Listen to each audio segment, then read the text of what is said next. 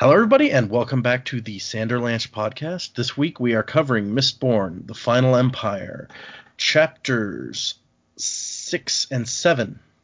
Is that right? Yes, six and seven. I'm always, I have it right up in front of me, and yet I always question. I'm like, wait, did I say the right thing? Anyway, this is Data, and with me is Jack. Jamie. And Joe. And in this week's chapters, we get a lot of detail. And Vin gets her first lesson. So, without any further ado, hold on, everybody. The Sanderlanche is about to begin. My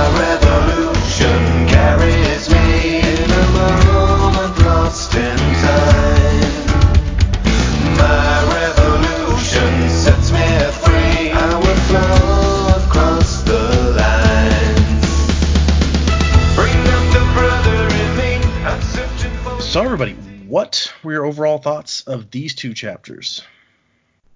They weren't quite as action packed as I was sort of expecting after the last one. Mhm. I don't know. I, was, I, I don't know what I was expecting out of these chapters, but um, it was definitely a bit of a breather compared to what we got last time. Yeah, yeah, we ended last time with a lot of action, and now it's a lot of talking. Yep. Which I mean, you know, talk, the talking makes sense as far as the whole plan coming together, but then like the lesson was, it's it's it started out fairly quiet, and I presume uh, it'll get more intense next chapter unless they completely glaze over it. What about everybody else? What do you guys think? Sorry, I had to just lock out the cat. Of course, that's how cats are. it's all right. We're just recording. It's fine. Um, okay, I'm back. I liked these chapters. I sort of thought that the the chapter with all the planning, there was a lot of talking. There was a lot of insight into how these characters interact with each other as well. Um, Mhm. You know, you've got Kelsier about who's going to to do what, how are they going to you know, take down the final empire, what are they going to do, and yet he's already started this plan. So I, I'm sort of thinking about you know how how much is going to involve the input of the other people. How much of this plan is he still sort of keeping to himself? You know, he, he's acting before he's consulting in some things as well. Obviously, things like he doesn't have the whole plan, but he already sort of had the idea to, you know, I thought it was sort of an interesting um, interaction to observe this un- like unfolding. Um, yeah. Yeah, he definitely. We, we saw last chapter he was already attacking these. And he's like, hey, so I think my idea uh, involves some attacking of these houses. so he wasn't waiting for input. That's true. What about you, Joe? Um, a good amount of exposition in the chapters, which I liked. I agree with Jamie. There's some there's some pretty decent character development. They they are really pushing that Vin is being thrust into this kind of world um, where she's having to deal with these people that do things that she completely does not expect because she's not used to the kind of um, the way that they treat each other, the way that they treat her. She's just not used to it, so she's still extremely suspicious and extremely cautious at every single step. Mhm. Um, it's kind of interesting to see to see a character from that perspective because I, I feel like I'm a pretty trusting person to the point that I can be somewhat gullible, and and so the way that she kind of treats each of these characters it's unexpected for me. As a person it's like oh i wouldn't do what she's doing but of course i also haven't had the life that she's had. So um, Right. very interesting kind of character development for her. And at the same time i like that in the next in the the last chapter that we read that we're getting into some of the beginning of training stuff for her. So it, I, I i'm i'm kind of excited these chapters were kind of more of the kind of stuff that i like to uh to get out of books and novels um so i, I really liked them So you wouldn't be like sneaking upstairs and looking through the keyhole to see what Dockson is doing when he's in his room. no probably not. I might ask like hey what were you doing in your room? But i i wouldn't you know i wouldn't be sneaking around looking through keyholes for sure You're just just not careful enough if you're not looking through everybody's keyhole, obviously. Yeah, you're right. I'm I'm clearly not cut out to be a thief or um, a crew member of a thief guild or anything like that. So Well, we start out this uh, the epigraph here is more talk about how he has to stop the deepness, whoever this person is, and he has to go to Terris to do it. and it puts in this whole thing that he says that he can feel whatever it is that's their goal. He can sense it, and others cannot. It pulses in his mind. So that's a strange little note there. I took note of the fact that it mentions the deepness. And I was like, can't remember if we've come across that or not. But then throughout this chapter, when they're talking about the Lord Ruler, uh, Vin makes a note that he is the one who saved us from the deepness. I thought, okay, so yeah. yeah, so again, seems like another hint that this person narrating this is probably meant to be him. Yeah, I think before this chapter, the only time we'd heard about the deepness was the epigraph from the chapter before this, where he's like, the deepness Okay. has to be stopped. It's going to leave nothing but dust and bones, or something like that. Yeah, Yeah, I, I, you know, it's so funny. All this time, I thought, well, maybe these are being written by the Lord Ruler. But when they mentioned, when Vin kind of mentions that the Lord Ruler saved us from the deepness, it almost makes me because of because of all the false things she believes about the Lord Ruler that Kelsier points out. It almost makes me think that maybe it, it's not him. Maybe these are written by a person who actually saved the world from the deepness, and maybe the Lord Ruler like took credit for it. Hmm. So you think maybe it's almost too obvious how they they put that in the epigraph of the chapter, and then they specifically mention in the chapter that it was the Right. Lord. Interesting. Yeah, or I mean, I mean, maybe they are just saying, "Yep, that's that. That is the confirmation that these epigraphs are being writ were written as like journal entries by the Lord Ruler." But I, I really don't know. I, I like and dislike at the same time the mystery that they're kind of building up about the Lord Ruler. I, I'm almost going to feel disappointed if it doesn't, if he doesn't like meet the expectations I'm building in my head about him. So what kind of expectations is that? Um, I I don't know, like some kind of really some kind of person who originally had good intentions, but then was corrupted either by power or by some force, and and then somehow became this eternal deity. Maybe because he's possessed by something. I don't know. I I feel like there's a lot of ways his character could be really really interesting. That I'm just hoping th- that that he is interesting and that it's not just like oh no he's an evil person. You know. Mm. Okay, well, well, let's see. We start out the chapter with Vin wakes in a quiet room, and she's like, "This is weird because I'm not shoved in here with like 20 other people. I'm not supposed to have my own room," which is a little bit sad. But we know her life has been like that. yeah, it's fairly typical. And then she opens her door and just starts spying on people walking by in the hallway, see what everybody's doing, until Dockson spots her. He's like, "Hey, you should go take a bath. You, you smell." Yeah, I was about to say you probably think she smells. Well, when you're shoved in one room with like 20 other people all the time, uh, that wouldn't surprise me. Uh, let's see. And then I like how, as we're progressing here, there's a spot where she's like, Clubs is a misting. He, uh, Dockson said he was a smoker. I'll probably forget what that mean, means for myself. She just keeps thinking these things like they're going to be trying to withhold this information as long as possible. They're going to make me figure it all out on my own so they can keep this power over me, which makes the next chapter all the more interesting because Kelsier's just like, oh, let me explain everything you want to know. I think it's just. I suspect Kelsier understands like how she thinks. He's probably been there, so he's trying to just do everything possible to completely disarm her suspicions and make her think, hey, maybe things aren't as bad as you think they are now that you're with Mhm. us. Whether or not that'll succeed is another matter. I, I'm starting to get the impression that she's going to flake on them at the worst possible time. But for the moment, it seems like he's just trying his hardest to make sure she's okay and she actually does start to trust them properly rather than just always be on edge, always looking for an exit. That would be interesting if like the focal point or one of the focal point characters, like a main character in the book, is just like turns and runs at the exactly worst moment. Yeah.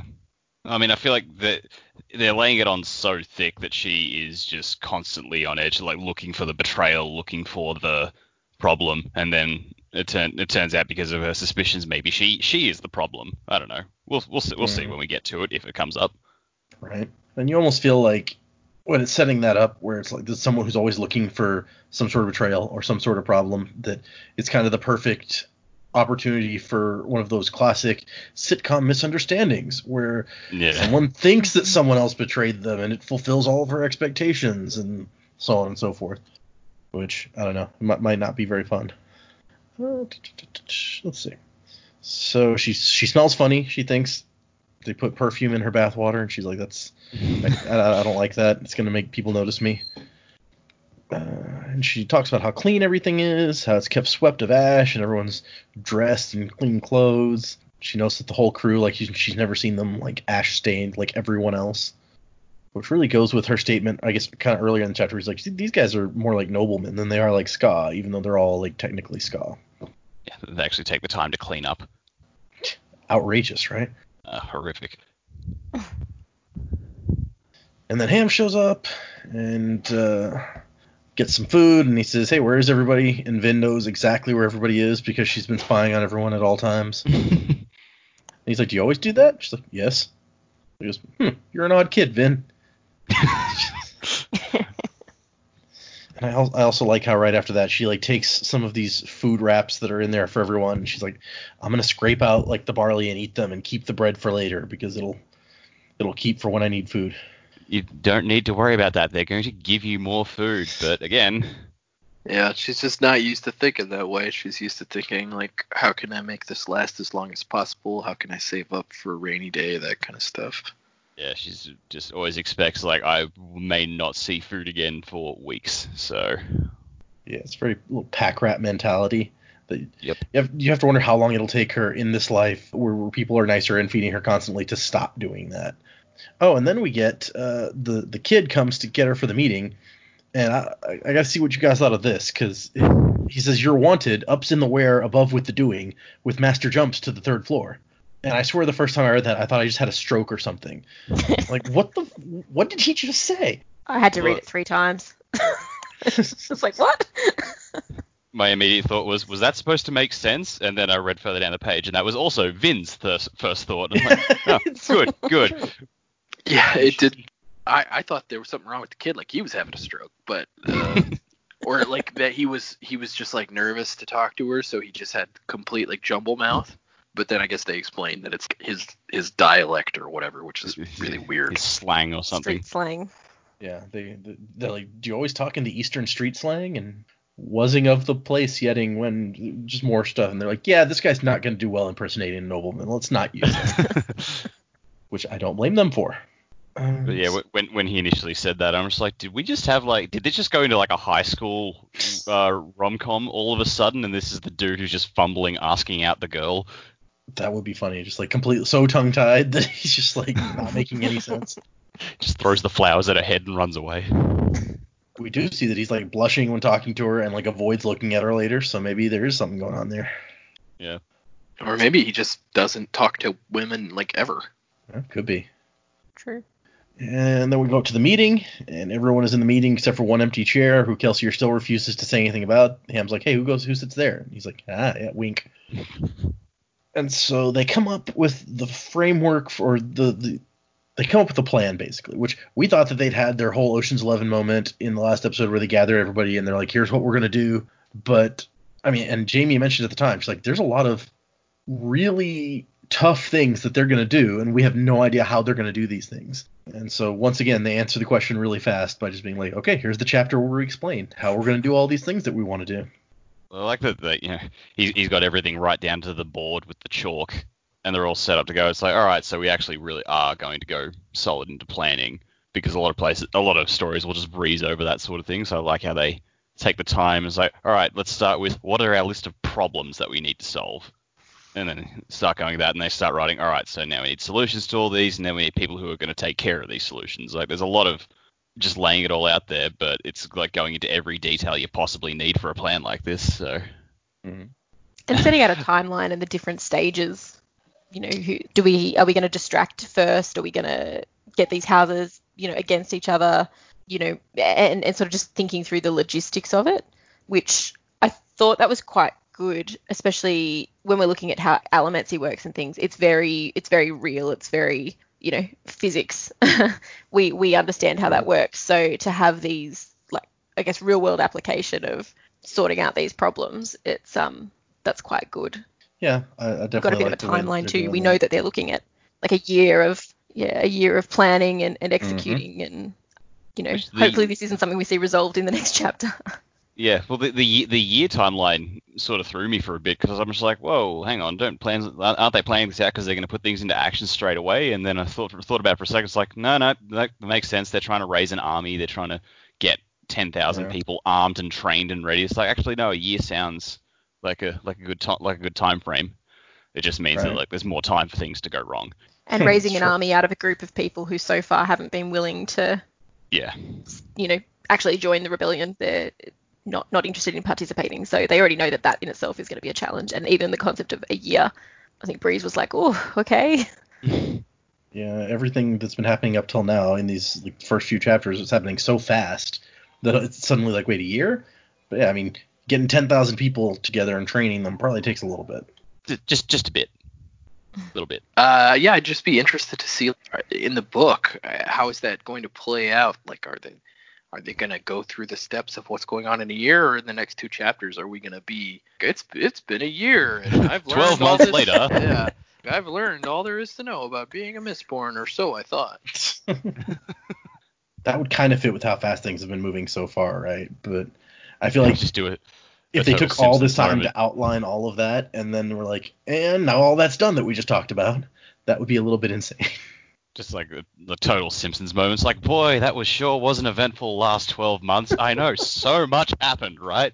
I remember I remember that episode, although I don't remember what episode it was. It was just like, yeah, I won this medal and this thing and we did this and that. I think, I think that was when uh, Apu and his wife had the babies because it skipped over the ninth month that she was pregnant. Oh pregnant. right. Ah, Yeah. that makes sense. With the octuplets. That's the one. Uh-huh. Classic. I just watched the episode uh, where uh, they sue for the rights to Itchy. I don't think Oh, I've seen that one. With with the old guy in his solid gold rocket car or whatever. Oh, Yeah. yes, that one. Yeah, Kirk Douglas. That's right. Also a classic Simpsons. That guy, that guy reminds me of Yeden. he is a grumpy old man. Yeah, it's true. And I like that one of the problems that they write up on the board is Yeden's bad attitude because he's like, if we're listing problems, what about the fact that we're all insane? Which it's like, dude, this is your idea, right? You're the one who came up with the whole thing. Why are you always so Yeah. negative, Yeden? They keep Like- uh, they keep talking about like uh, taking over the city, and he's like, "There's no way you're gonna be able to do this," and and they're like, "You're the one who wants us to take over the city. You're you're, You're the one, you're the one who's paying us. Yeah, you're the one who's going to be in charge of the city. Honestly, I think I think what's ha- happening is Yeden doesn't want to be the leader of the rebellion. He wants, as we learn a little bit later, Marsh was a leader, the leader of the rebellion Mhm. before, and I think he wants Marsh to lead it again. I don't think he It's wants like- to do it. As soon as he saw Marsh in the doorway, he's just like, "Oh my God, welcome back, thank you." Yeah, he's just so excited to see Marsh. He's like, please take this responsibility away from me. I don't want to do it. well, given that Marsh shows up after all of the stuff that he's so uncomfortable with happens, I think half of it may be like, oh, good, you're here. You can deal with Kelsier because he's out of his mind. Yeah. But it's like right when he when he wrote up like Yeden's bad attitude on the board, I thought to myself, all right, that's the best part of the chapter. And then no, the best part of the chapter turned out to be when he said, all right, now how do we solve these problems? Except for Yeden's bad attitude, we're never solving that. we, can, we can all Yeah. agree he's always. Yeah, I I think they they they mentioned something pretty important in this chapter as well. It's- A lot of this plan is predicated on, um, at least Kelsier's objectives are predicated on him knowing how to use the eleventh metal, and he tells them in the chapter like, I don't know how to use it yet. I'll figure it out. He's got a year. He does. Well, and he even tells us in the the next chapter, he's like, you know, if you burn a metal that's not uh, one of the metals that works, that it can do bad things. So I can understand why you just wouldn't down it and try it out. What you mean, like Vin did? It's like, huh? Maybe if I try doing this. Oh God, why? Yeah, it's true. She's she's like, God, it, it, it attacked me. It's all that thing's fault. He's like, no, you kind of attacked yourself. It's, it's like no, no, that, that that one's that one's on you, bruh. he's like, there's a reason I didn't tell you how to do it just yet. It's not because I'm trying to keep things from you. It's because it's dangerous. It's just her whole suspicion thing again, where she's like, this is the thing that he's gonna try to keep from me. I'm gonna figure it out for myself. Which is not great logic because if he was really trying to keep it from her, he wouldn't have given her all of the metals. He would have Right. just given her like the ones he wanted her to know about. But he doesn't take offense at it or anything. He's like, ah, I, knew, I should have known that would happen. You nut. um, okay, so they're talking, talking, plan, plan, and Vin realizes, holy crap, they're serious. I thought that they were full of shit this whole time. Uh, you're actually going to try to take over the final empire? I think it was cool that she actually verbalized this for once rather than thinking it. Right. that alone I think shows that she's opening up a little bit. Yeah. But uh, it's also where, uh, as we talked about earlier, it's mentioned that the Lord Ruler saved the world from the deepness and then brought the ash and the mists as punishment. Some rescue. Yeah, it just like it, it, it- this and this is that's those two items are kind of what make me think it's BS, right? Because it's g- it makes me think of the, the the plot of Final Fantasy X. I make a lot of references. I apologize for people who don't know what I'm referencing. But well, like, if the you plot haven't played Final Final Fantasy X, then you Right. suck. So Yeah, exactly. Oh, So the thanks. plot of in Final Fantasy X, the big bad creature that they have to fight as the boss is is the doctrine. All the religious doctrine says that he's the in, physical incarnation of their sins, and that if they atone for their sins, that he'll go away. And it's like, yeah, that, that's not actually ha- what's happening at all. spoilers. Tr- true, but the game came out in 2001, so if you haven't played it in 19 years, you know it's your own fault. That's probably true. The giant monster called Sin turns out not actually Sin. um, and it kind of is almost at odds with the guy that we're seeing in the in the epigraphs, who seems like kind of a nice dude and kind of concerned about the things that he's having to do. And so then to after that, for him to have turned around and been like, "Now I'm going to punish all of you who did not have faith in me." But maybe it was just, you know, he Yeah, beat the The- deepness and got some sort of power that corrupted him. Maybe the him. maybe the Yeah. maybe the process like was like of beating the deepness was so traumatic it uh, broke him and like he succeeded but he came out of it a changed man. Mm. You know, he who he who fight monsters and all that sort of stuff. Mm. And so the Kelsier starts asking for ideas, and everybody's like, "Well, this sounds really impossible." And this is where they talk about like, there's no way to get the Skaa to rise up in a general revolution. They just are too beaten down over a thousand years of being Lord Ruler slaves to actually revolt. Which is why you have to get a smaller group to kind of do this. They think they have a good union, but they don't. They're basically slaves. I don't think they think they have a good union. They have to they have to brush ash off of plants Yeah. all day long and get beaten. Sure, sure.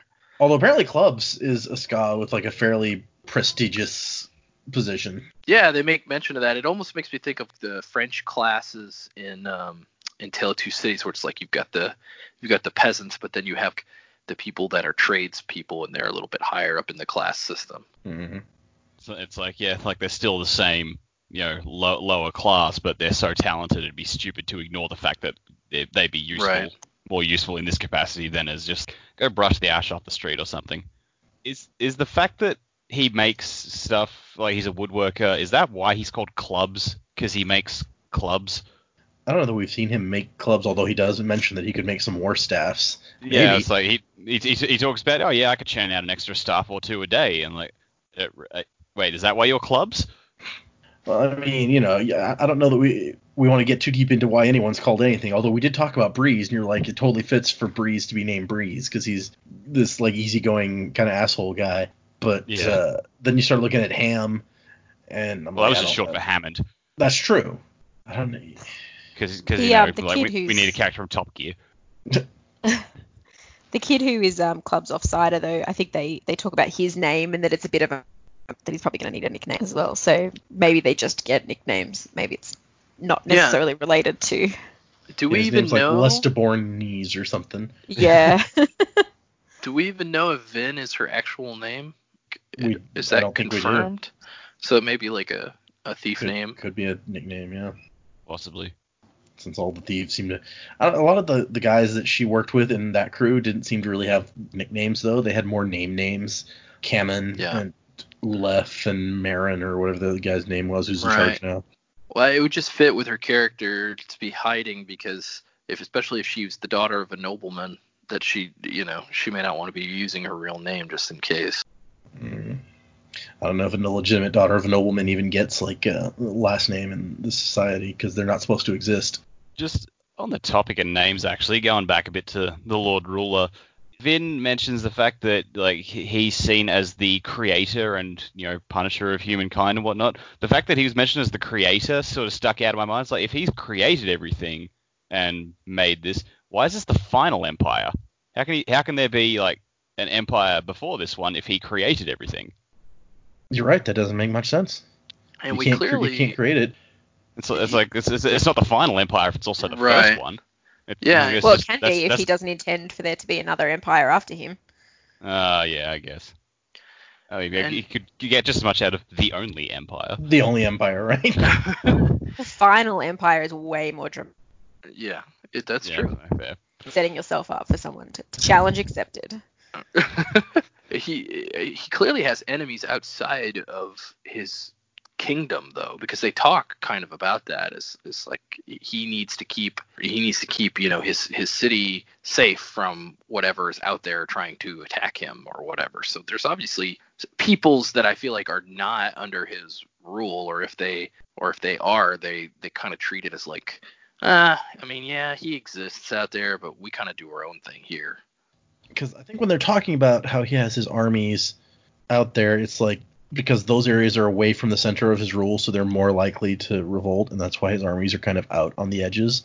So yeah, there's definitely some logical uh, issues with this religion, and I feel like in one of the uh, epigraphs we read, he maybe even talked about if it, it really is the Lord Ruler, which we're still kind of up in the air on, but he talked about like some other kingdoms or something that existed at the time but uh, we also don't know a thousand years later how much of the story survives as you know fact and how much is just religious dogma or something at this point. Yeah, point. So he's been in charge for a thousand years, and here's where we start talking about turning the great houses against each other, and Breeze and Hammond settle their bet because uh, it's like, yep, Kelsier was sure behind that thing that happened last night. I did like that. I thought that was that was a really cool little moment. Yeah, I also wonder what Breeze thought happened since he made the bet against it. Well, apparently the rumor was that like what was it? Three full Mistborn showed up and tried to assassinate Straff Venture. They said so. He's like, wow, that guy has a high opinion of himself. I mean, like people in glass houses and all that. so true. And then Breeze also says the entire point of life is to find ways to get others to do things uh, to do your work for you. Don't you know anything about basic economics? I also like Oh, that. He's just such a jerk. And I, I did like like like he annoys Ham. He's just, just like, oh, it was a rhetorical question. That's the best kind. Damn it.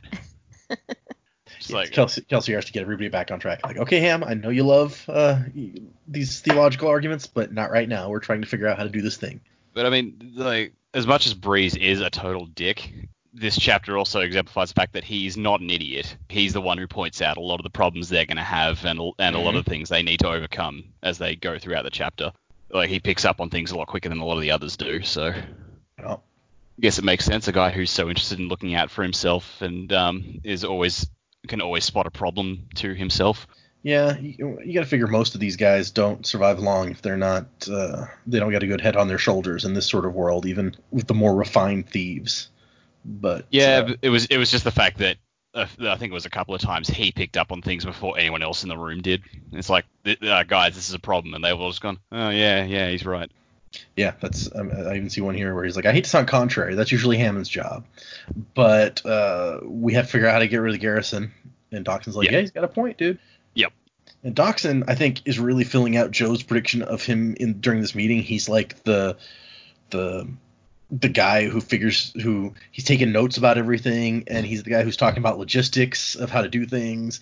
He's like, we got to get Like these the- shipments out here and make sure that every, everybody will fit in the space. And Like he's like Vin's just like, where did he get that notebook? Yeah. it's like, did you just swear? Okay, he's taking notes now. When did that happen? Yeah, and she mentions earlier, like she's like, I didn't. She didn't mention to him that she knew Dockson was in his room scribbling on papers, which just gives you the impression that she doesn't think much of writing. She's like, he wasn't writing something; he was just scribbling on some papers. Yeah, she doesn't know what he's doing with paper. It's like she's never done anything with paper, so he's like, he's just got some papers and he's doing something with them. I don't mean, I don't know what it is. And then they get Kelsier starts to push Vin for an idea, like, hey Vin, what do you think? Nobody else in the room has an idea, and she's like, no, don't, don't, don't, don't look at me. I don't, I don't know what's happening here. Don't, please. And Breeze even tries to be like, don't, don't intimidate her. It, she's just a kid. And he's like, no, no, come on, Vin. What do you got? And she manages to come up with the idea for how to, or at least the the seed of the idea for how to get the garrison out of the city. There's that great moment where she says, and everyone just kind of looks at each other, and just goes, oh, oh, that's awesome.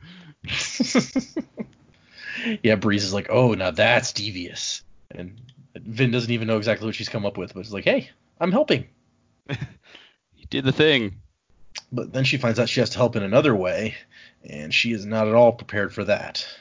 I mean, in fairness, it doesn't sound like anyone was prepared for that because Kelsier is already ready to th- to say, and uh, we'll get Dockson to impersonate someone, and Dockson's just like, Uh-huh. um, I'm, I'm sorry, what? He's like, uh, we didn't talk about this. I can't do that. No, I'm sorry. It's like, would it kill you to ask me for once? Oh, see, now I've got a cat in the way. Cat, move. But not even a. It's not even a. You know, he doesn't want to do it. He can't do it. He's been marked. Right? Yeah. And it's interesting because Ham says that like every job you do in Luthadel, you got to have somebody like spying on the nobility. But then it turns out that like none of these guys can really do it. Breeze is like, I've done it way too many times. It's, people would know who I was. And Dockson mentions interesting tiny note there that he's like the Lord Ruler saw me and he has the perfect memory. So I guess that's one of the Lord Ruler's powers, My mind immediately goes to, all right, which metal does that one? right? It doesn't seem to be any of the ones that we know about. No, I, I'm still hung up on this ninth metal that we don't know anything about yet. hmm I think you're kind of meant to be at this point because we've learned it's like there's ten metals and we've learned about nine of them. Why can't I know the last one? Um, we also find out that uh, Kelsier has killed a nobleman and replaced him, and that So that that was like Lord Renoux. Uh, that was the one he was talking to the peasants in the prologue about, like the one who says, "Oh, he treats his skaa fairly and pays them a wage and yeah isn't a monster." So it's it's not that he met someone who does who actually is kind to the skaa. He just set that up so he could tell the truth to them, in a manner of speaking. yeah I wondered if you'd pick up on that. That was the same guy that he'd mentioned before, but yeah Yeah, and and because I didn't, I wasn't expecting the fact that Kelsier had replaced him. I was like, oh no, this guy really is a cool guy, like you mentioned in the prologue. But then that turns out to not be true. No, turns out he was probably as bad as the rest. and not just killed and replaced him. And Yeden's very upset about that. Yeden's like, what? No, you can't just go around killing noblemen. And Kelsier's like, dude, we're gonna overthrow the entire empire. There's gonna be a lot of dead noblemen on the floor before this thing is done. Yeah, I really It's feel like, like, Yeden just thinking was not gonna thought happen? this through at all. Yeah. It really doesn't seem like he has. Right. And that's why I think he's like begging for somebody to take the responsibility away from him because he's just like, I don't know what to do. This is crazy. I don't know if I could do this. And it's yeah, Yeden's upset about that, and it leads to another one of those things where he's like, "This is a big risk that I don't think we should be taking." And they're like, "Well, you can always call the job off, and we'll keep your money." They're just gonna keep going back to that. Well, like, well, Yeden, if you're unhappy, then uh, you know we can just keep the money. It's okay. Breeze is like, "Don't be afraid of offending us. I look favorably upon free money." So Which- can't really argue with that. No, yeah, I'd totally be saying the same thing in his position. Like, hey, I love free money, sure. uh, and then it turns out that not only has he just like replaced this guy, it is apparently something much worse than simply having replaced him. Breeze is like, oh, this is like ten times worse than what you thought it was yet, and you don't want to know. And he's like, you're right. You know, I I, I don't think I want to know. Let's just keep going. so, any theories about what exactly that means? I sort of thought maybe it was a mistwraith. We don't really know yet. We know that he can't come into the city. So yeah, may- maybe maybe that that was my theory. It has talked about them taking people's faces before, so that almost kind of fits. Mm. And it's ten times worse. No one wants to talk about it. No one really knows much about it. But Kelsier is quite comfortable in the mist. So that seems like something that would be up his alley. I also like that Vin is really curious about what's going on, but she doesn't want to ask because everyone else in the room except for Yen seems to understand, and she's like, I don't want to be that person who doesn't get it. And then we get to Vin having to impersonate a nobleman because nobody else can do it. Lestibournes talks ridiculously, and everyone else has like been spotted or was, would be too obvious. And Kelsier really doesn't. Uh, he doesn't has he, he doesn't even wait to get her sign off much. He's like, hey, how good are you at, at impersonating an nobleman? She's like, well, I've never actually. You're fine. You're fine. I did It'll think that was a bit sudden because he instantly wrote off Clubs' nephew. Just like heard him speak for two sentences, like, all right, well, you you're, you're clearly out, uh, and then goes to Vin and doesn't even try to give it like any tests or anything like that. He just says, "What about you? Yeah, yeah, you're good." Do, do, do you want to think about that for a second? Yeah. I guess though he's I- already had it a little bit more interaction with her. Yeah. It really made me think that that was his plan, like all along, was to have her do that. I could see that. And if it wasn't for that, she wouldn't really have a job in the job at this point. So maybe you're right. Like, what else would she be doing? Well, Sne- she's sneaking appre- around. apprenticing. She's Yeah. apprenticing for him, so probably just shadow him. Be she, she's going to be his uh, executive assistant. yeah.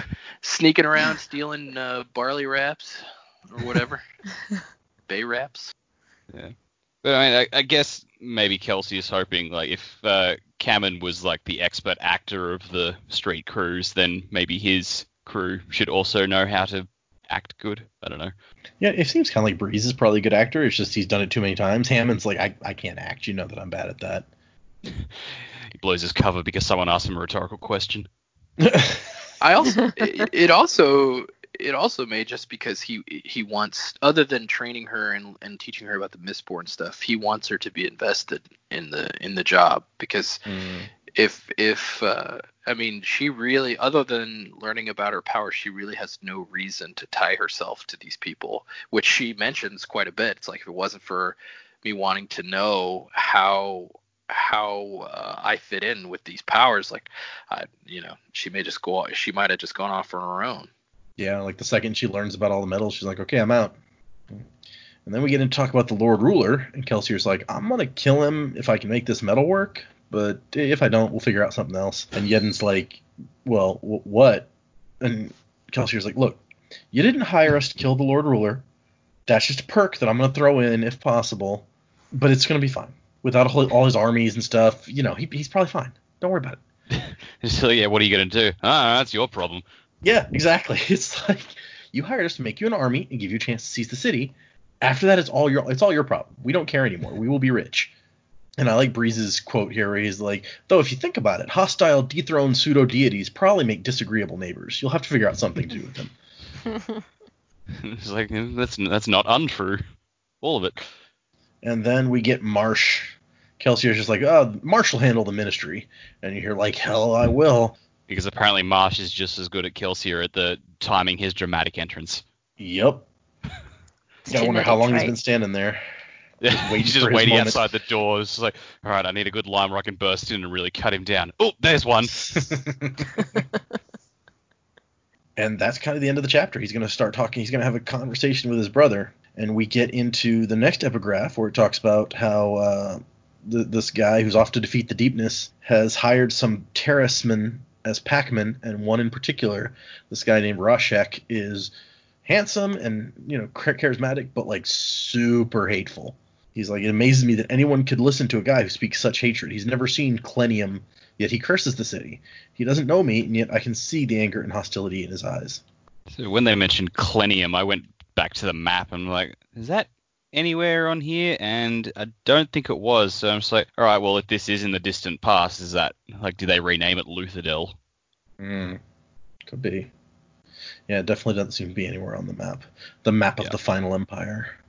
Although Yeah. there is the Terris section of the map, like the Terris Dominance, which I think in a previous uh, epigraph he told us it was up north, which is totally where it is on the map. So Yeah. that part fits at least.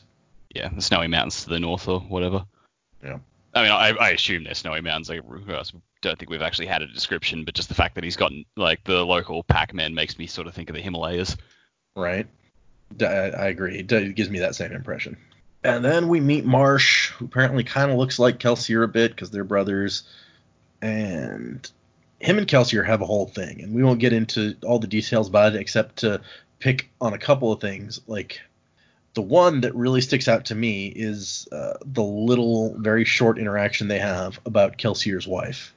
And Marsh is like, you know, sometimes I wish that she'd been the one to come back from the pits instead of you.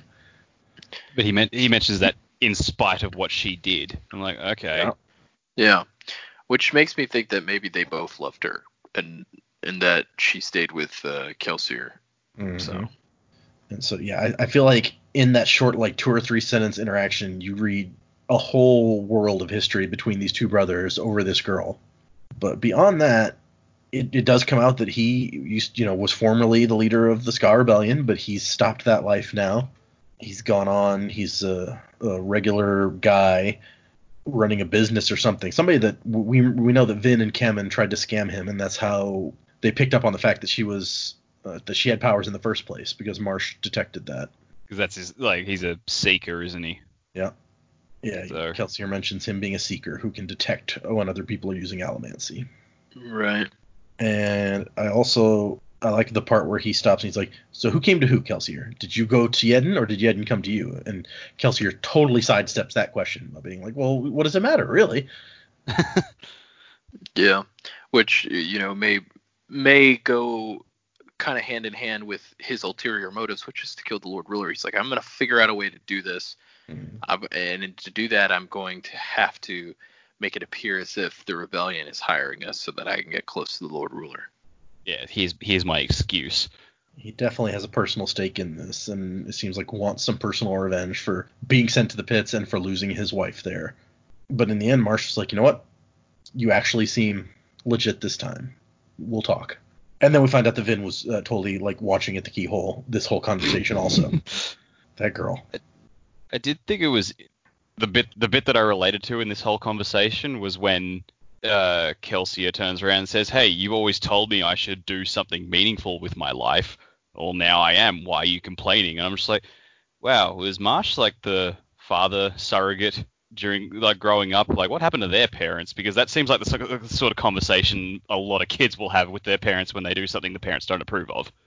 Yeah, and it I read even more into it than that personally because he's got this thing where he's like, You seem sincere this time and it, it seems like one of those relationships where Marsh feels like he's given Kelsier lots of chances to do the right thing. And Kelsier always picks picked the easy way where he's off making money with his thief friends and not really caring about anybody else. Yep. Doing the whole you don't believe in anything greater than yourself deal. Which, I mean, to be fair, we haven't seen too much of Kelsier that indicates that that's tr- that that's not true. Oh yeah, He's- yeah. I he's think very Marsh is self-centered. bang on the money. But uh, he says that this that you know going to the pits changed him. He told us that earlier, and that there's uh, he wants to do something for the skaa in addition to uh, his personal vendetta. And I don't know how true you might think that is, if that's just you know an excuse for what he's trying to do, but he's that's what he's claiming anyway. Yep. And then uh, Vin has not learned not to carry metal on her because she doesn't know anything about how these powers work, so he senses her outside. And uh, I like the part where she's kind of listening at her own door, and she thinks that like he's he's like the hall's gotten quiet, he, he must have left, and then he knocks right next to her head and totally surprises her, and she's like, he's so good, he's good at this game. and she told trusts. He's like, what did you think of Marsh? And she's like, what do you mean? I, I hardly uh, saw him. What are you talking about? And he's like, you're not going to admit that I caught you, are you? And she wants to smile back, but Reen's voice is coming to her again and saying, the man who wants you to trust him is the one that you must fear the most. Yeah, she's Which, been really traumatized by all this. Yeah, and it, I mean, her brother has drilled this stuff into her so much that it just pops up in her head all the time, and it's kind of sad. And then they go out and they're going to start uh, training. Although there's the one moment where Kelsier goes into the kitchen and everybody's in there laughing and eating and drinking and having a good time, and she can't bring herself to do it. She stands outside of the light and just watches inside from the darkness and can't can't join in, which is just a really sad moment. Yeah. But she's she notes that it's it's different to what she's heard before. Like Cameron's crew, Mhm. you know, they it, it was almost a show of it, whereas these guys seem to be sincerely friends and on the same page, and they actually have a genuine bond and they they care about each other, and and this is something she just can't quite understand. She she wants to, she wants to be a part of that. It would be nice to have that sort of. She yeah, she just can't yet. But it's nice that she's seeing that it is actually different. right? That maybe something else does exist from what she's known. Yeah. And then Kelsier gives her the cloak. Was, were any of you surprised by this, the way that she was, where she's like, I thought I'd have to earn this in some way? And he's like, what is there to earn? like, earn what? You've got the power. Yeah, he's like, this is who you are, Vin. And she likes the cloak. And he gives her some metal and teases her about, you know, uh, maybe you want to look like a, a girl at some point. Just, just saying, putting that out there. And we move into our actual, for real, first Allomancy lesson. Which, when you get right down to it, it's not all that much new stuff that we hadn't kind of put together from the previous chapters. Because like, even at the end of the last episode, we were talking about okay, so we've basically figured out what like seven or something of these metals do. And for the most part, we were pretty close and to being right on there. Yeah, and it helps that um, you know, we've had other characters who have said I'm this, I'm this, and so now Mhm. he's like we're automatically putting together. It's like, all right, so if you burn this metal, you're a smoker. Oh, like clubs, right? That's what he does, and I guess it just it just makes it more palatable, so you understand. All right, so we've heard of these we've heard of these powers before. This is what this does. It's more just like putting joining the dots together rather than trying to create new information. Yeah, and he also gives us sort of a framework that's kind of interesting that we'd kind of touched on and thought about before, but it's like the metals are connected and there's like I think Jamie was the first one to kind of catch on to it, but it's like they seem to be paired up where there's a metal that pushes and a metal that pulls, and that's the, that's what he's telling her, and it's it's most obvious with steel and iron because they literally push and pull, but just as a theoretical framework for the allomancy table, which is at the end of the book, that there's physical abilities, there's mental abilities, there's internal abilities, there's external abilities, and each of them is has like these two metals that one is a regular metal and one is an alloy of that metal, which we touched on last time. Did did, did I do a convincing act last time of being like, I don't know, is this is this metal an alloy or is it a regular metal? I didn't want to Let's- give away too much about the alloys at the time. I think I think I was just hung up on the fact it's like, well, it's a it's a fantasy world. How they create metals in this world may be very different to how metals are created or you know mined in our world. Just because in our world you have to use iron to make steel doesn't necessarily mean the same thing in this world. So Mm-hmm. at the time, I'm just like, well, you know, it could just be a standard metal. And then no, like it's it's uh, real real world applications instead. Let's go. Actual real science. Yeah, it, get- it, it gets very scientific, which I think is probably surprising to a lot of people. With you know, why do you need to make your magic, crazy magic system so scientific? Well, I mean, a lot of the best fantasy series seem to be doing that these days with yeah, Dresden Files and um and yeah, Kingkiller. putting I think it's nice that there are some rules though, and they're Hmm. rules that are like simple concepts for us to understand because if you like you're applying real world science to it, which Mhm. I mean I I quite like that. I like I like facts and I like black and white. I'm not I'm not one for this grey area, you know. Oh, he can move this because he can because he's magic. But why? Why? What's making him magic? You know, I, I like that there's there's a reason that they can do these Mm-hmm. Agreed. things. Yeah, I think it's nice. And there's an interesting thing in uh, a funny story in the uh, the annotations for this section because originally, uh, you know how tin is the metal that like enhances your senses or whatever. Originally, silver was going to be that metal in the book, and when he wrote the first draft of the book, it had silver as that metal because he thought that silver was used to make pewter.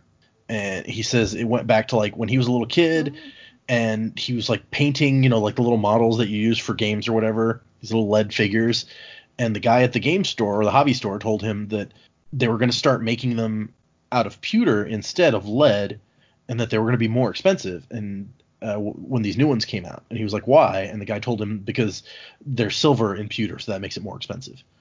And so he went his whole life thinking that silver was used to make pewter. And when he wrote the book, he put that in there, and he really didn't want to take it out because if you'll remember, the people who can use tin, they call them tin eyes, and he didn't think that sounded nearly as cool as silver eye, and so he really wanted to keep I that mean, in there. He's got a point there. Yeah, I agree. But eventually, he's just like, okay, it's not scientific enough if I keep the silver in there, so we'll make it tin. oh, that's a it's a sad problem. okay, so Vin's first lesson is not about allomancy, but about attitude, and he gives her a big speech about how the mists are theirs, and like this is their world, they're mistborn, and he even gives kind of this ancient thing where he's like, they're, you know, the ministry claims that mistborn are descendants of the only men who remained true to the Lord Ruler during the days before his ascension, but other legends whisper that they were something beyond even the Lord Ruler's power, something that was born on the day the mists first came upon the land. So he's he gets very kind of philosophical and stuff there for just a second, but it's probably very important to talk her out of like a lifetime of being convinced that the mists are not someplace you should be. We've Yeah. seen how scared and frightened the Skaa are of going out in the mists. And he tells her they don't have to worry about running into anybody. None of the soldiers will care because they'll think they're just, you know, important mistborn people out for some training. I did think it was sort of odd. He mentions that, oh, you, you know, everyone knows that the the great houses have Mistborn, but it's like it's like almost like a social faux pas to ask their identities. I'm like, well, okay, I can sort of see that, but this is a world where the where the great houses are sort of competing for financial benefit against each other. So surely they're going to send out their spies to try and determine those identities so that they know, right? You'd think that, right? And then I think part of it is, I mean, and you saw, or we saw, how when a Mistborn attacked Keep Venture, they were like, they assumed that it was like somebody coming to assassinate the Lord of the House because Mistborn are just that dangerous. And so I think part of it probably is, you know, you don't want you don't want your enemies knowing who your super assassin is necessarily. If they're going to be effective at sneaking around and assassinating people, then if they're a secret, that's even better. Which like again totally makes sense, but it's just yeah like I think he said like no one asks or it's like a rude question like I was like oh so like asking someone's age or something is that where we're going with this? But just seemed like that that's information that is a vital benefit for your enemies to know. So surely there's got to be some sort of spy network out there to try and determine that. Mm-hmm. Yeah, and he even says he's like, who who is Mistborn is always the focus of like a bunch of gossip. Yeah. Everybody wants to know. Uh, okay, so he starts showing her how to burn metals. She learns about pewter, which we already knew about. She learns about tin, and it's an interesting note that tin enhances your senses, but it apparently allows you to see through the mists, at least a bit, to the point that she can see stars in the sky, which I don't know. In in my brain, enhancing your sight doesn't let you see through something that's blocking it usually. Uh, so that always seemed like an interesting little note there. That it's like, oh, I can see way further now, which makes me way more comfortable in the mists. I mean, maybe it's like enhancing your sight so it's like not as affected by blockages like that. Mm-hmm. I guess is the implication. I don't know. That, that was a, that was a really nice moment where she saw the stars and was like got got a bit choked up. I thought that was that was that was poetic. Yeah, she had no idea what they were. She's like, what What is that? Like, oh wow, you, you can't even see those uh, on a good night most of the time. So it's it's kind of a sad world when you realize that that it's like nobody can even see stars at night. Sort of reminded me of the bit from Lord of the Rings where Sam and Frodo are walking through Mordor and then they look up and they can see the stars above like above them through all the smoke and it's Mhm. like, oh yeah, the world's not completely shit. We find out about how alloys are very specific in their percentages for allomancy. Allomancer's pewter is 91% tin, 9% lead, and so on and so forth. And you can get sick from burning one that's too far away from the correct ratio. I thought that was pretty cool. Nice little addition to have. So that means you've really got to. Like, I'm assuming they probably have to metalwork themselves to get the right metals. They all have to learn to be blacksmiths effectively. You'd probably want to, right? I mean, I think he says that you can find people selling like allomancy metals in if you know where to go in every town. Yeah. But at the same time, you know, if you're trying to hide the fact that you're a Mistborn, you probably don't want to show up at the local allomancy shop and be like, I need a vial with all eight metals in it, please. Yeah. Yeah. All metals are linked, two for every power, one pushes and one pulls, and the second is usually an alloy of the first. You pull with zinc and push with brass. You use pewter to push your body, which that's the the pushing and pulling with tin and pewter seems a little bit like a stretch to make that metaphor work to me. I mean the the pushing your body maybe kind of makes sense because you're making yourself stronger, but I don't see how tin is really pulling. Yeah. I guess you're pulling more information from your surroundings. That's true. I hadn't thought about it like that. Uh, duh-duh-duh-duh-duh. She uses bronze, which she says, "Oh yeah, that's the that's what seekers like my brother use. All steel inquisitors are seekers at at least because they have to go and hunt down half-breed children and noblemen who use allomancy improperly." The Yeah, at and I like is, that a, is a scary note because it means that Yeah, oh, what I- if there are some Mistborn inquisitors? Yeah, that's true. Gosh, I didn't think about that. But I do like that they address the fact that he's not sure if they are seekers and then become inquisitors, or because they are inquisitors, they have the power of seekers. Mm-hmm. Yeah, because he really still he doesn't know. They don't know enough about the Inquisitors. They don't even understand how they're alive with giant spikes running through their brains. So, and then we learn about copper and smokers and how it hides you from allomancy or from seekers rather, and it can make you immune to emotional allomancy. And Vin's like, "Ooh, I need some of that." People keep messing with my head. Which is interesting that Clubs was so worried about Breeze messing with his emotions. I'm like, Clubs, your your your Allomancy is literally turning Breeze's shit off. Yeah. Oh, and that's what Kelsier tells him at the time. He's like, he couldn't really do anything to you unless you wanted him to. And Yeah. then Clubs Clubs says, and it- it's kind of what led us on a bad path last time. But he's like, you know, with guys like that, you never know how if you're being manipulated, copper or no copper. Which led us to to theorizing last time that the copper was the one pulling on emotions or whatever, when in fact the copper blocks that.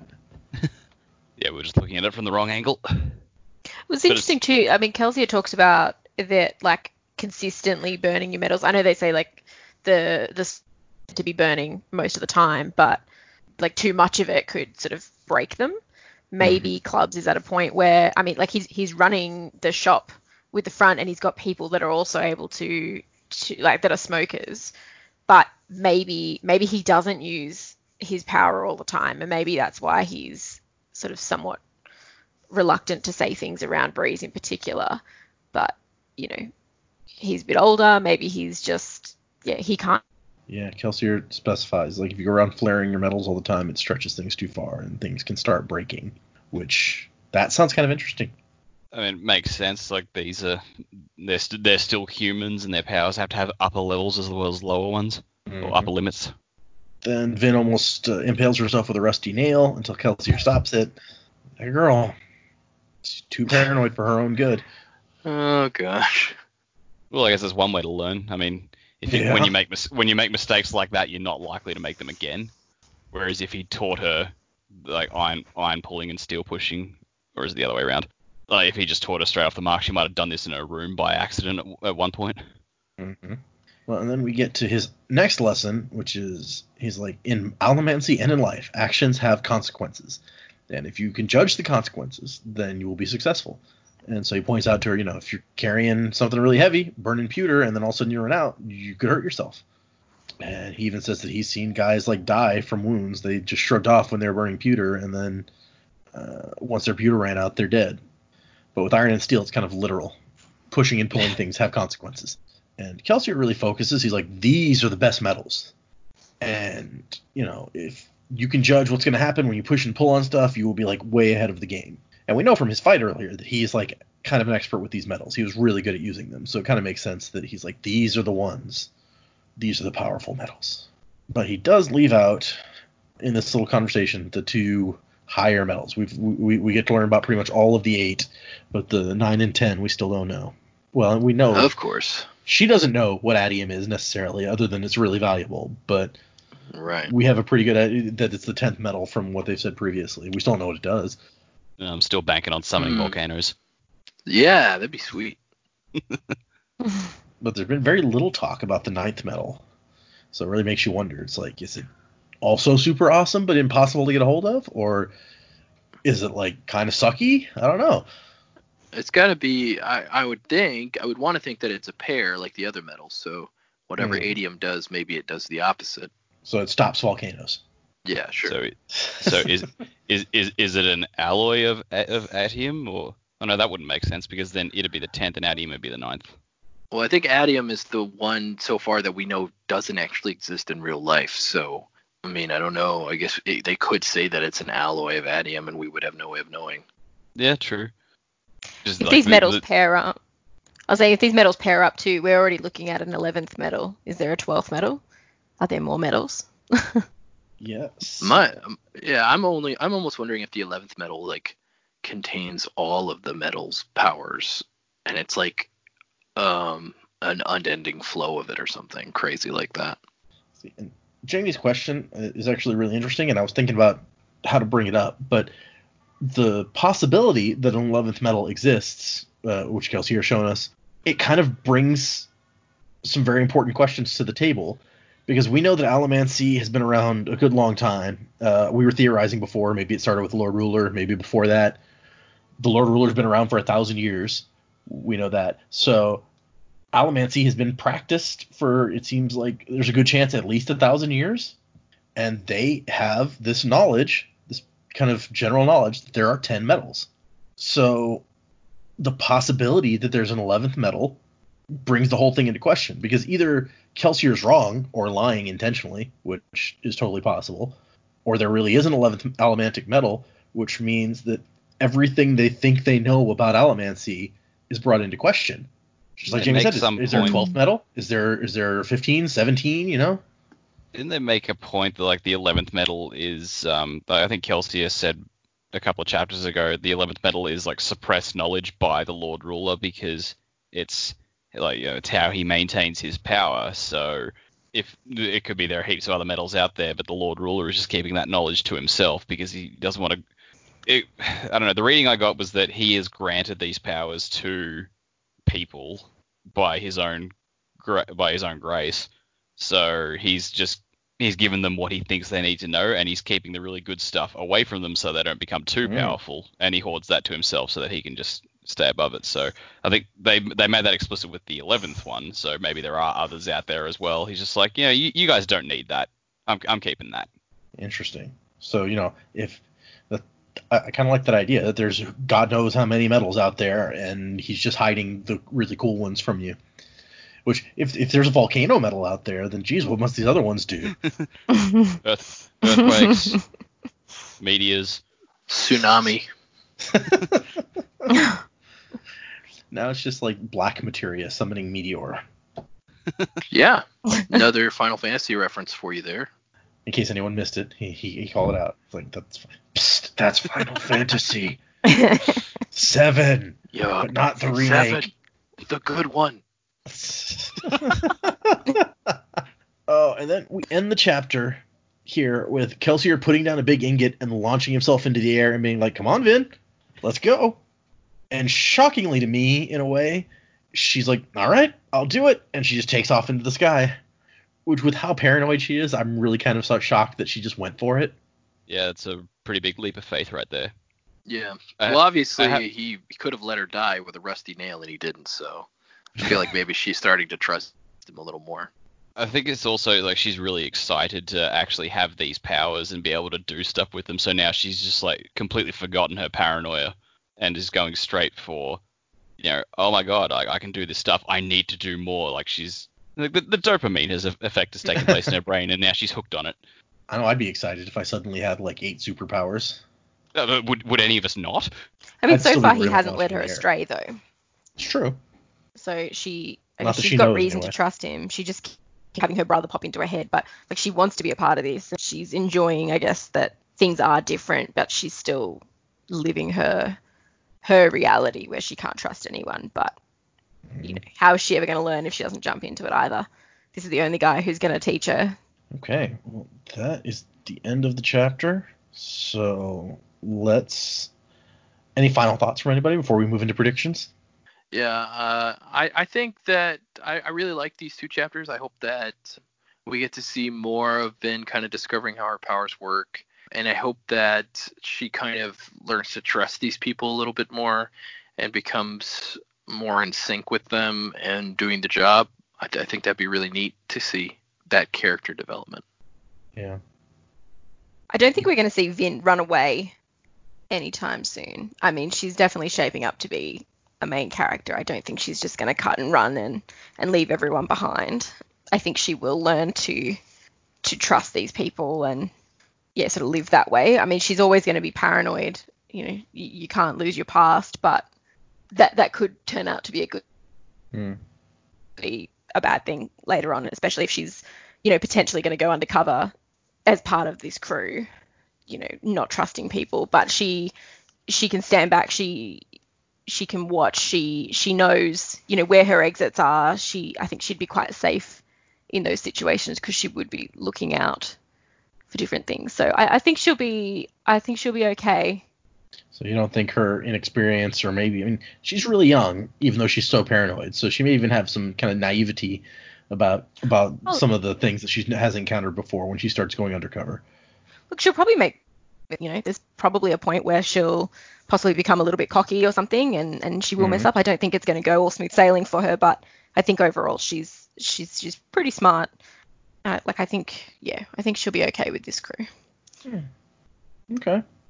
I did have a thought, sorry, before about um in the the first chapter we covered.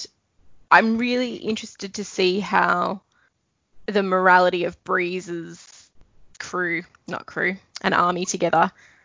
I just we've had that discussion between Breeze and Ham I think before about you know like it's not right you, know you can't just make people do your will and I feel like this is now exactly what they're asking for him to use his powers to to raise an army Mm.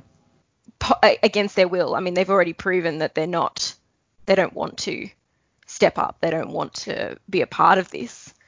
Are we about to have an army of people that they didn't make the choice to do this? So I'm a little bit nervous about how that's going to go long term. Know, and I mean, you kind of have to wonder if they're only if they only do it because Breeze kind of you know allomancies them into it. What happens when they you know go off to these caves and start training and there's no longer someone there, kind of messing with their emotions? Yeah, exactly. Do they stop? Do they stop once that? I mean, he, he's quite powerful from from all accounts that we've heard so far. But when that stops, is it in his presence that that's a thing? How are they going to make this happen? Um, do they need to just really influence a few core people, and the others will follow? Are they really going to, you know, pull on the emotions of ten thousand people? Yeah, it's a little bit worrying. Yeah, I can definitely see that. There's, there's a very big moral question there. Okay, let's do some predictions. How about Dac? You want to start? What do you, what do you predict? I don't know. Now that they have laid out the plan, I'm going back to my. All right, you know, you've like once you lay out a plan before it, like in fiction, before it happens, something about that plan goes wrong, and Mm-hmm. I, f- I think it's gonna be Vin at this point. I think like she's she's like yeah she's she's feeling confident now that she's got her allomancy, but I think when it comes down to actually you know having to impersonate a noble and go into that, she's gonna like be terrified. I, I feel like she's probably just from what Dockson mentions, like he actually did bump into the Lord Ruler himself at one point. I feel like Vin's probably gonna have that, and she's gonna freak the hell out when that happens. Mm, Um, yeah, I would probably. That's terrifying. Oh yeah, but beyond that, I'm still not sure. Like they keep mentioning like these coloss or colos Yeah. Creatures Yeah. uh, in in the plans. I'm just like, all right, they're still being very coy about what those are. So at some point, those are gonna those are gonna um, factor in, and it's gonna be hell. But beyond that, I don't have too much in the way of solid predictions of what's coming up. Okay. What about you, Jamie? You got any other predictions? I think the Lord Ruler seems to have a pretty good idea of things going on. When they talk about, you know, the Lord Ruler knows about the caves, he just doesn't care. Mm. Um, I think that maybe these guys, they're not going to be as stealthy as they think they are. And I think that the, I, I'm not sure which stage of the plan, but I think that, yeah, the Lord Ruler is going to know what's going on much quicker than they anticipate he will. So whether whether stuff's going to go down in the next couple of chapters or whether it's going to be or anything like that. But I I would predict that yeah he'll know what's going on and yeah things will go pretty badly at some point. Interesting. So the Lord Ruler's more on the ball than they're giving, giving him credit for. Okay. What about you, Joe? What do you got? You know, with everything that's happening right now, I'm trying to think what what what I would think is immediately going to happen next. I'm I'm more focused on the next piece of the story because I feel like every time I I make a prediction about what's going to happen next, the book takes a turn I'm, I'm not expecting. So Mm-hmm. um, I, I'm I'm gonna keep my I'm gonna keep my predictions pretty close to where we are now. So in the next chapter, I predict that we're gonna see probably maybe a little bit of time skip, uh, a little jump, and and um, I'm hoping that we get some kind of development that we haven't seen before with these characters, where we get to see Vin interacting one on one with with uh, maybe some of the other characters, like maybe one on one with Breeze, like helping him do things, one on one with Ham- Hammond, helping him do things, um, and uh, or maybe even she she spends some time with clubs and learns to craft something. You know, just I'm I'm kind of hoping that we get to see a little bit more character development between Vin and uh, some of the other characters that are not Kelsier or Dockson. So Yeah. Yeah. Somebody theorized last time that everyone would kind of get their own, everyone on the crew would get their own kind of like moment where they got to show off what they did. So that would kind of fit if Vin's going to spend some time with some of them, maybe. Okay. Well, I, I think that's it for today's episode. Uh, next week, we are going to be covering chapters Eight and nine. and nine. Yeah, thank thank you for getting there before me. I was like, I'm pretty sure it's eight and nine, but once again, I never trust myself. I'm like, I have it in my head what it's gonna be, and I don't trust myself. I'm gonna say it wrong, so I take too long. Yes, eight and nine. That's what we're doing next time. Anybody who's reading along, and to answer questions that I've gotten, the the intro and outro song uh, that's called My Revolution by Miracle of Sound. Check them out. There is a link on our Podbean page uh, over in the links to uh, his website. Love his music. He's one of the only people that I support on Patreon uh, because I really love his stuff. I think that's about it. Anybody got last thoughts you want to share before we head out? No, all good. No, all for me. Okay, good deal. Well, thanks everybody for listening, and we will see you next time. Bring